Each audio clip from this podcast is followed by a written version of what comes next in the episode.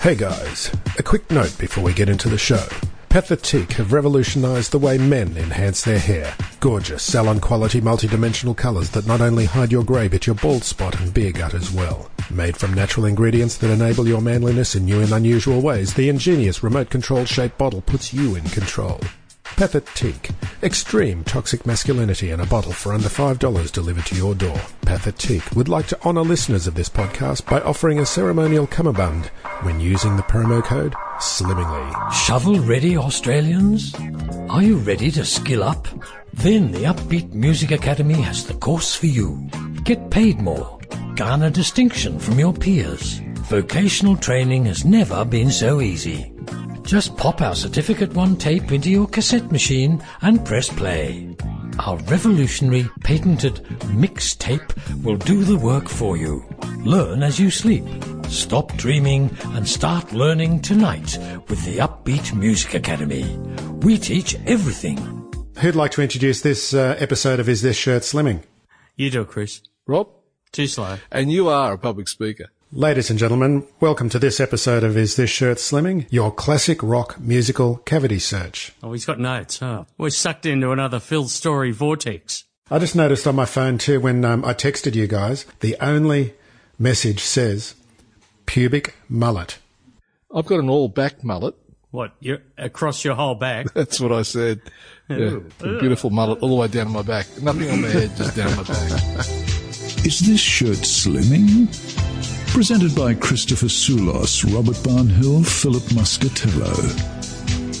The highs, the lows, the triumphs, the invigilators, the laughter, the tears. Is this shirt slimming? I guess it must be a podcast. Oops. I just wanted to speak about some of our musical experiences over the last few weeks because it's been a little while since we've uh, chatted. Christopher and I went to a um, day at Studio 301. Oh, nerdy. Yeah, the new studio. Yeah, the yes. Oh, not. No, oh, I don't know if it's nerdy. It's more pop starry nerdy, isn't it? I've had a beer with um, I've had a beer with uh, Slim Dusty there Which iteration? We were in Castlereagh Street or in Alexandria? in Castle Street. Yeah, The the real 301. yeah. Not the pretend I can do anything with money. Three hundred one. What?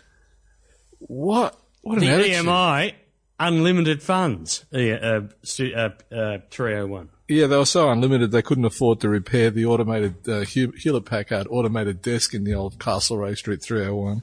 It seems to be unlimited money nowadays, though, doesn't Where it? Where do they get it? Tom Misner, who owns the studio, um, seems to have shitloads of money. Is he a professional gambler like that Mona guy? The who? I suppose if you put money into a recording studio, that would make you a professional gambler. Pro- the, the- actually, there is a professional gambler in the pop scene. Um, it's uh, Dieter Meier, the lead singer of Yello.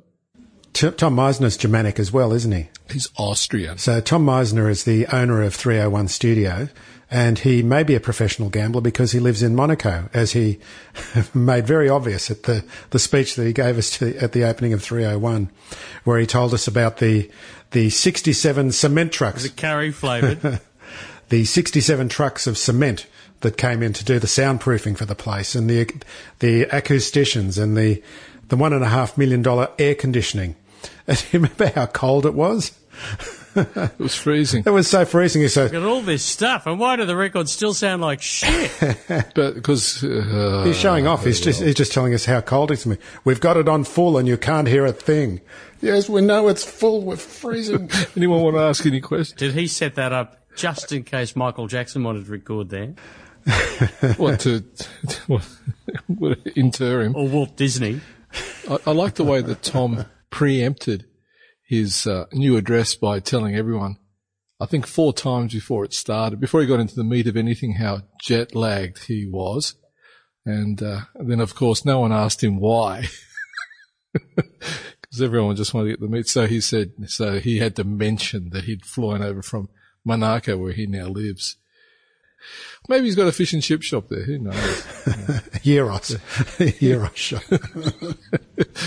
he must have taken must have taken something with him from Australia. But I love The Greek I love that story he told about um, going to work at um, the old Festival Records in Pyrmont, and Oh, yeah. um, yes, his the, the first act that the A and R department gave it to him because in those days the A and R department worked out which artist was going to go with which producer, and um, his first act that he recorded was Sister Janet Mead, and uh, Our Father who art in heaven. and so he recorded Lord be thy uh, the Lord's. Prayer. It became number one. Yep. Everyone wanted to work with him after Became- that.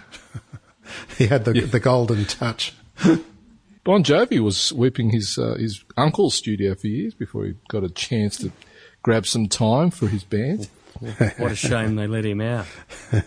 oh, Oh, nothing wrong with the first single. It's great, especially when it goes up a minor third at the end. Gosh, What's that? Living on a prayer. absolutely, absolutely. What a great song. But we're really proud to see one of my oldest friends and colleague and workmate, Jack Prest, is uh, is being pushed now as a producer there, which I think is fantastic. They're advertising some time with Jack Prest and Steve Smart for mastering, which is great. Good on you, Jack. Kudos. Now, I've discovered another podcast called Disgracelands, which is a fantastic podcast about music and crime. And um, I'd recommend it to all of our listeners straight after And the this. difference is, and the difference is. it's a fantastic, fantastic uh, story. But um, but this episode of Disgracelands I heard was about um, the Rolling Stones drug bust in Canada when Keith got um, a felonious amount of um, heroin. I think he was. He was bringing into the country, and um, he was basically up on charges which could have seen him put into jail for uh, seven years. And they were starting staying off their world tour in Canada on the cusp of Keith being put into jail for a long time, which could have easily put the band on ice for a long time. Although Keith has always maintained that that Mick would have got another guitarist and carried on without him. they were rehearsing in this uh, warehouse, someone somewhere on the outskirts of Toronto, and all these people were walking past and heard this band, and everyone thought it was a Rolling Stones tribute band. not a very good one either. That's what I mean. The real Rolling Stones sounded like a tribute band, and the only reason the only reason why they the crowd realised it was the real Rolling Stones is because someone saw Margaret Trudeau walking into the warehouse for another one of their parties. So they, th- so the government threatened to uh, arrest and jail the guitarist oh, he was arrested. just long enough for Margaret to party, and then when the party was over, they were allowed to go. Is that right? Because that's what it sounds like. Well, he was he was out, he was out on bail, and he had to go to court. But um, when he finally went to court, the judge was uh, moved to sympathy because there was a blind girl who came to testify on Hold on, hold on. Legally blind? legally blind. Oh, okay, just checking.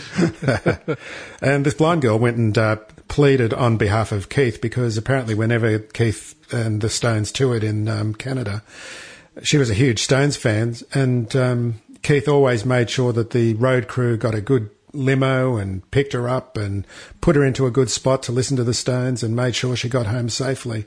And the judge was moved to compassion because of this. And um, this is where the song "Girl with the Faraway Eyes" comes from. It was uh, written as a tribute to this girl. That's It actually is. It's a nice story for Oh, Keith. lovely, Phil. Yeah. Sucking us into talking about the Rolling Stones.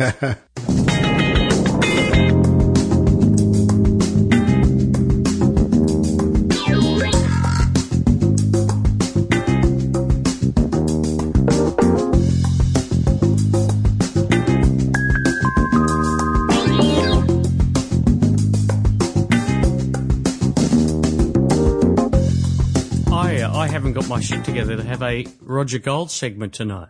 Roger Gold. Do you know about the Roger Gold segment, Chris? I never heard of Roger Gold. Oh, what? Roger's a friend of uh, Phil and mine, and he's um, oh, Rog used to work for WEA Records, Warner Brothers, and he had to chaperone Johnny Cougar Mellencamp uh, for a week. For the whole week, he was a prick. on Countdown everywhere, just horrible. And at the airport, he said to Roger after a week, he said, can I buy you a beer? And Roger was surprised. And he said, yeah, of course. And he said, Roger, you've been great. Sorry I've been a prick all week. That's the act. But then Roger told me another story about Rick Wakeman. Rick Wakeman toured here very successfully in the early 70s. I don't remember. Is this the um, Journey of the Centre of the Earth stuff or the Yes stuff? No, it might have been Journey, but he had Journey, a yeah. band. He had a band of hippies, and they all wore sandals, and they were all vegan. So what Rick would do every night, even at the Hordern or anywhere, any gig, Rick would order Indian food to be brought in, and he would eat it during the performance on stage, just to piss the other guys off. I think that was Yes. Lamb and beef, and That was Yes. Here's here's my three hour one story. Um, my cousin Peter Angus, who lives in Brisbane, was one of the maintenance engineers at the three hour one in the seventies, late seventies. They were touring, and um, Rick just hated hanging out with the guys because they were all really into uh, this Eastern mysticism, and they were all reading this certain book because they were about to make. Uh, soon after all that happened, they made the Tales of Topographic Ocean, which was just the most self-indulgent. So Rick hooked up with Peter, and uh, they would go out every night to pubs, and they ended up. Peter, dis- uh, Rick discovered this pub in Surry Hills, which he ended up loving. And he'd go in and, and have a few beers and play barrel house piano for everyone, apparently he loved playing barrel house piano. just to get away from the We have told this story on slimming before, but I don't think anyone's keeping count. But um, I just, I'll just add the last time we talked about that, I, I said that he most probably did the Barrel House version of Journey to the Centre of the Earth. just, just to work that joke right into the ground. oh, right to the center. That segues nicely into um, the prog rock side of the story because we're going to be talking to Stuart Storman next week, who's made this fantastic prog rock album. And have a listen to it, Rob, because you should listen to it before we go. But it's um, I, I'm I'm really enjoying. I'm not saying that just because you know you're my friend and I need to say things like that, but it's really fantastic.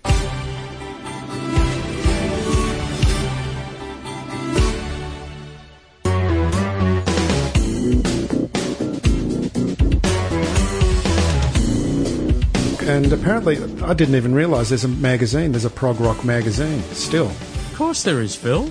There's prog rock bands all over All the, the pages are stuck together. Oh, Those prog rock guys, oh, they don't get out much. Not since the seventies. I think Chris has that magazine. God, what a cold-blooded attitude you've got. What did I lovingly call prog rock today, Phil? Uh, metal for nerds. Metal for nerds. That's right. Has anyone ever seen the? Um, there's a documentary. Bill Bailey, yeah, the English comedian, the one that's in Yeah. um, Black Books. Yeah, the one that he does about he's got a prog he's rock got a documentary about prog rock, and it's fantastic. Yeah, He's he's a, he's a good musician, Bill, and he's done you know presents this. Um, obviously, he likes prog rock, but um, I was surprised.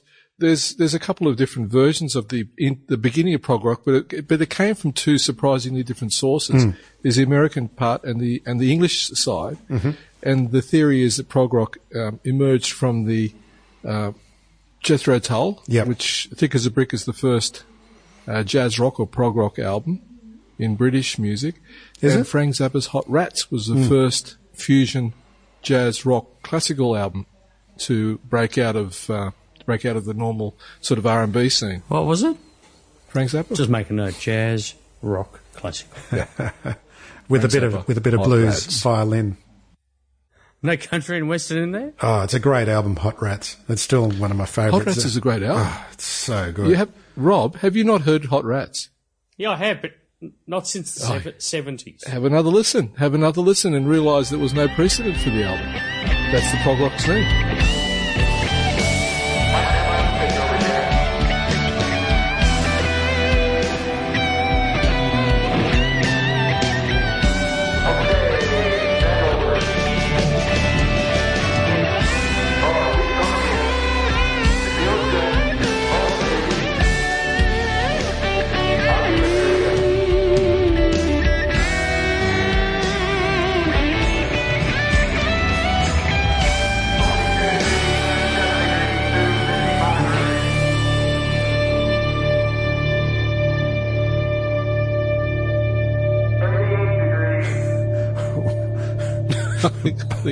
I think turned into a lava lamp. It's too much talking about prog rock. It's got a mind of its own, Phil. I went to see Squeeze. This is the UK band, Squeeze. Yeah, they they were called UK Squeeze Yeah, here oth- in um, Australia and in America. Yeah, they were really good. I remember hearing their album when the Cool for Cats album, uh, being at a picnic and someone playing the whole album. I went, "Who's this?" It's like it's the same band. It's like you got to be kidding. This is great. Yeah, musically just wonderful. The, the playing was fantastic. Yeah. They, They've been together since 1973, since they were young teenagers, and uh, it's Chris Difford and Glenn Tilbrook. And um, Difford claims that in 1973 he stole 50p from his mother's purse to put a card in a local sweet shop window to advertise for a guitarist to join his band. And though he didn't They're even have together. a band at the time, and uh, Glenn Tilbrook was the only person who responded to the advertisement. And the rest is history, ladies and gentlemen. They're still together, but however, Chris Difford didn't. But Chris Difford didn't um, come out to Australia at the end of the concert. Everyone's sort of going, "Where's Chris Difford? Where's Chris Difford?" And at the end of the concert, Glenn Tilbrook said, "Well, you know, there's someone who should be standing here, but he doesn't like to fly. he sends his apologies and thanks you for coming." the other fact that I found out about uh, Squeeze is, is that their first album was produced by John Cale of the Velvet Underground. Now, there's a, there's a strange pairing, isn't it? Oh yeah, and um, they had to remix. They had to remix the singles because they weren't uh, commercial enough. he's got something new out, He does, yeah. I've been listening to it. which is sort of nice. I played it. Yeah, Yeah, it's weirdly Once. nice. That'll do. is that through the Brian Eno connection? Did ju- someone just say Brian Eno? Because I, I've just made the mistake of following Brian Eno on Twitter. Uh oh. Yeah, yeah, he's out there. He doesn't stop. he just doesn't stop. it's like What does he No, talk about? uh, himself. Himself. Here's my hair in 1972. here's here's my hair in a jar. He's out there, wasn't he? He was in the Portsmouth Orchestra, the worst orchestra on earth. Uh, put, Phil had that album. I used to love it when you played that. Yeah. Yeah, it was it was a great way to end the night. The other thing he did, which was interesting, was make pornos. Appear in porn. He used to he used to go onto porno sets and, and walk in and become a, an extra. Who hasn't? Who hasn't done that? Look, here's here's here's a spreadsheet. but if you're an extra, if you're an extra, do you get to participate in porno scenes, or do you just That's what it means. you participate? Huh? That's what it means. That's not clear to me, Chris. How do you know this special knowledge about I, porno it just-? I, no, I don't have special. It's just that these aren't particularly. This is not. These are not trained actors, Phil. This is.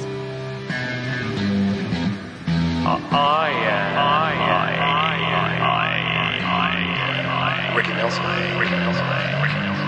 Ricky Nelson. John Denver. John Denver. John Denver. Matching tie hanger. Matching tie Squeeze. Anyway, uh, shout out to one of our listeners. Contacted me uh, during the week, and uh, Complaints? no, said he was impressed that I'd mentioned a style of music that he hadn't heard of, and uh, he's an architect and uh, listens to our show and has and he's chuckled many times. I don't think he'd be chuckling tonight. I think psytrance is actually prog trance in disguise. Chris is out. Well, could, I think you could be right. I mean, the Push H it E A down. R Oh, he's T up. P art heart H E A R T is pretty much um, that's Asterix's. Concert album. You just keep doing what you're doing, Barry. Barry Manilow is one of music's great tenebrists, a master of forced intensities of light and shadow, and a connoisseur of images that linger in the mind like obscure portents.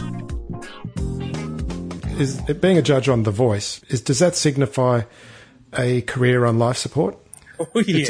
It's yeah, it's, it's certainly the it's the winter years, that's for sure.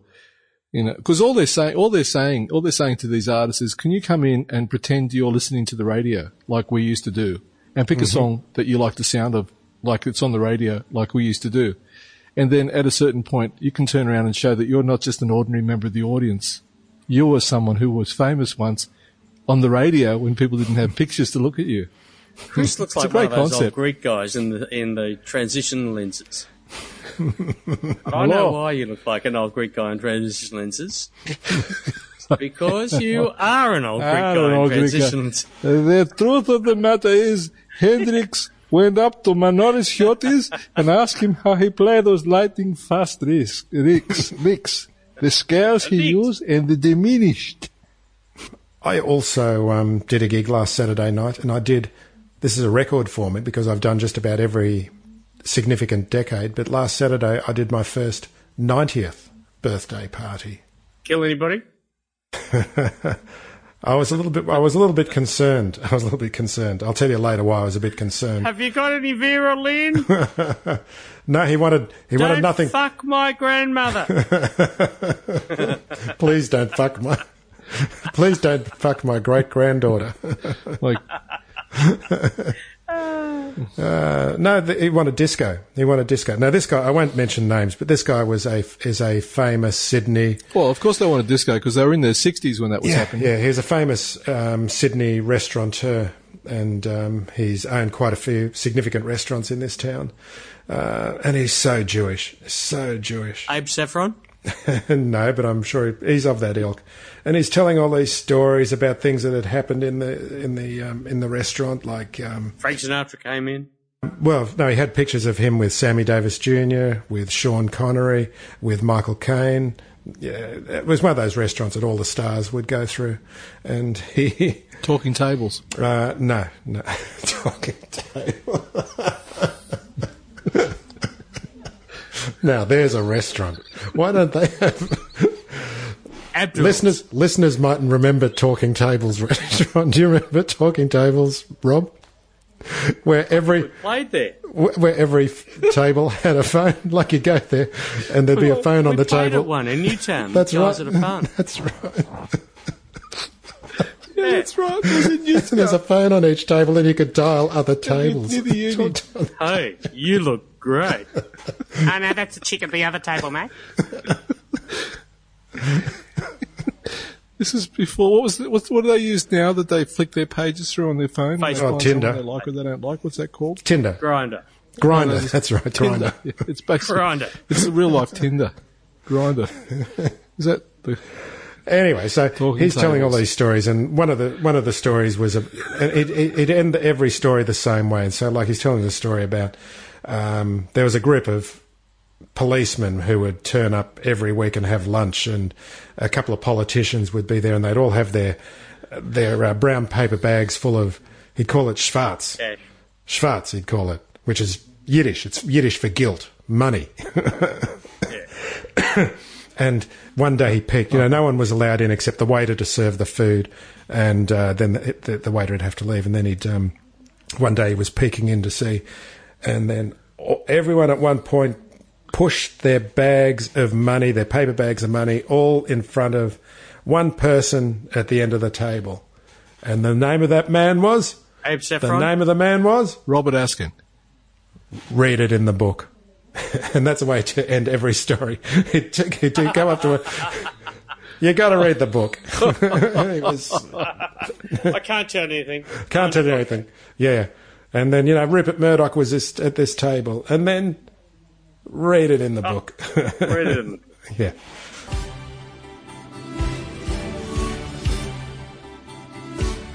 You've been listening to Is This Shirt Slimming? Unfortunately, we can't play any of the music that we're talking about, as the copyright bodies responsible won't issue a license to podcast. Have we asked them? That's why the oh. music you hear.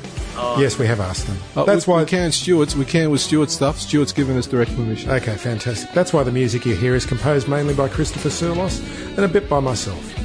We'd like to thank the people who contribute to this podcast, including, but not limited to, Chris Parsons, Max Thrower, Hugh Wade, Bill Drake, Simon Whale, Jan Paul, Christopher Surlos, and Rob Barnhill. You can find us at slimmingly.strikingly.com, on Facebook at Slimmingly, and on Twitter at Shirt Slimming. This has been Is This Shirt This has been Is This Shirt Slimming? Whoops. I guess it must be a podcast. You didn't mention yourself in that list of thank yous, Phil. It's Phil Muscatello. Did you want to thank Phil, Chris? Thank you, Phil Muscatello. Uh, thanks, Phil. Edward. Eric? Philip. Edward Muscatello.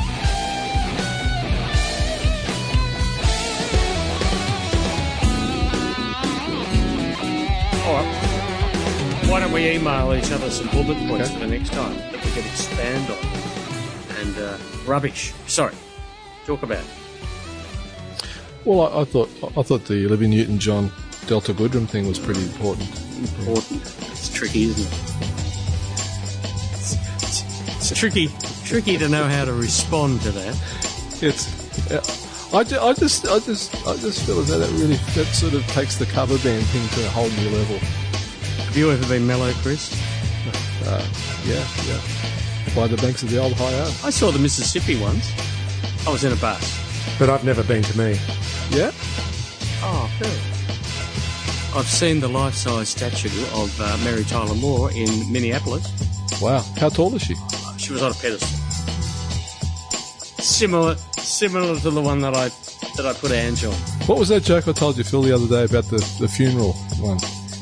Oh, this bloke goes up to his um, goes up to a, a widow at a funeral and he says, uh, "Excuse me." She turns around and says, "Yes," and he says, uh, "I I knew your husband uh, very well." So, yes, thank you. Said, I, "I just want to share a, a word with you." He said, "Yeah, yes. What is it?"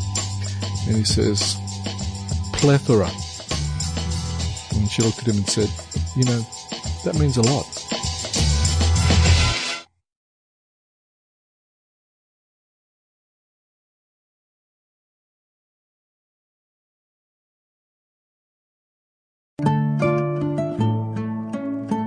Karaoke singers, are you unhappy with your singing? Voice flat, sharp, thin, reedy?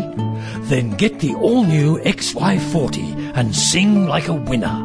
It's not just an auto-tune device. It's timbre, coloratura, vibrato, simpatico, authenticity, texture, sorrow and joy. Sing No Woman No Cry and have your audience cry. Win prizes, make new friends, and be admired with the all new XY40. Available in analog, digital, plug in, and implant at your local record bar now.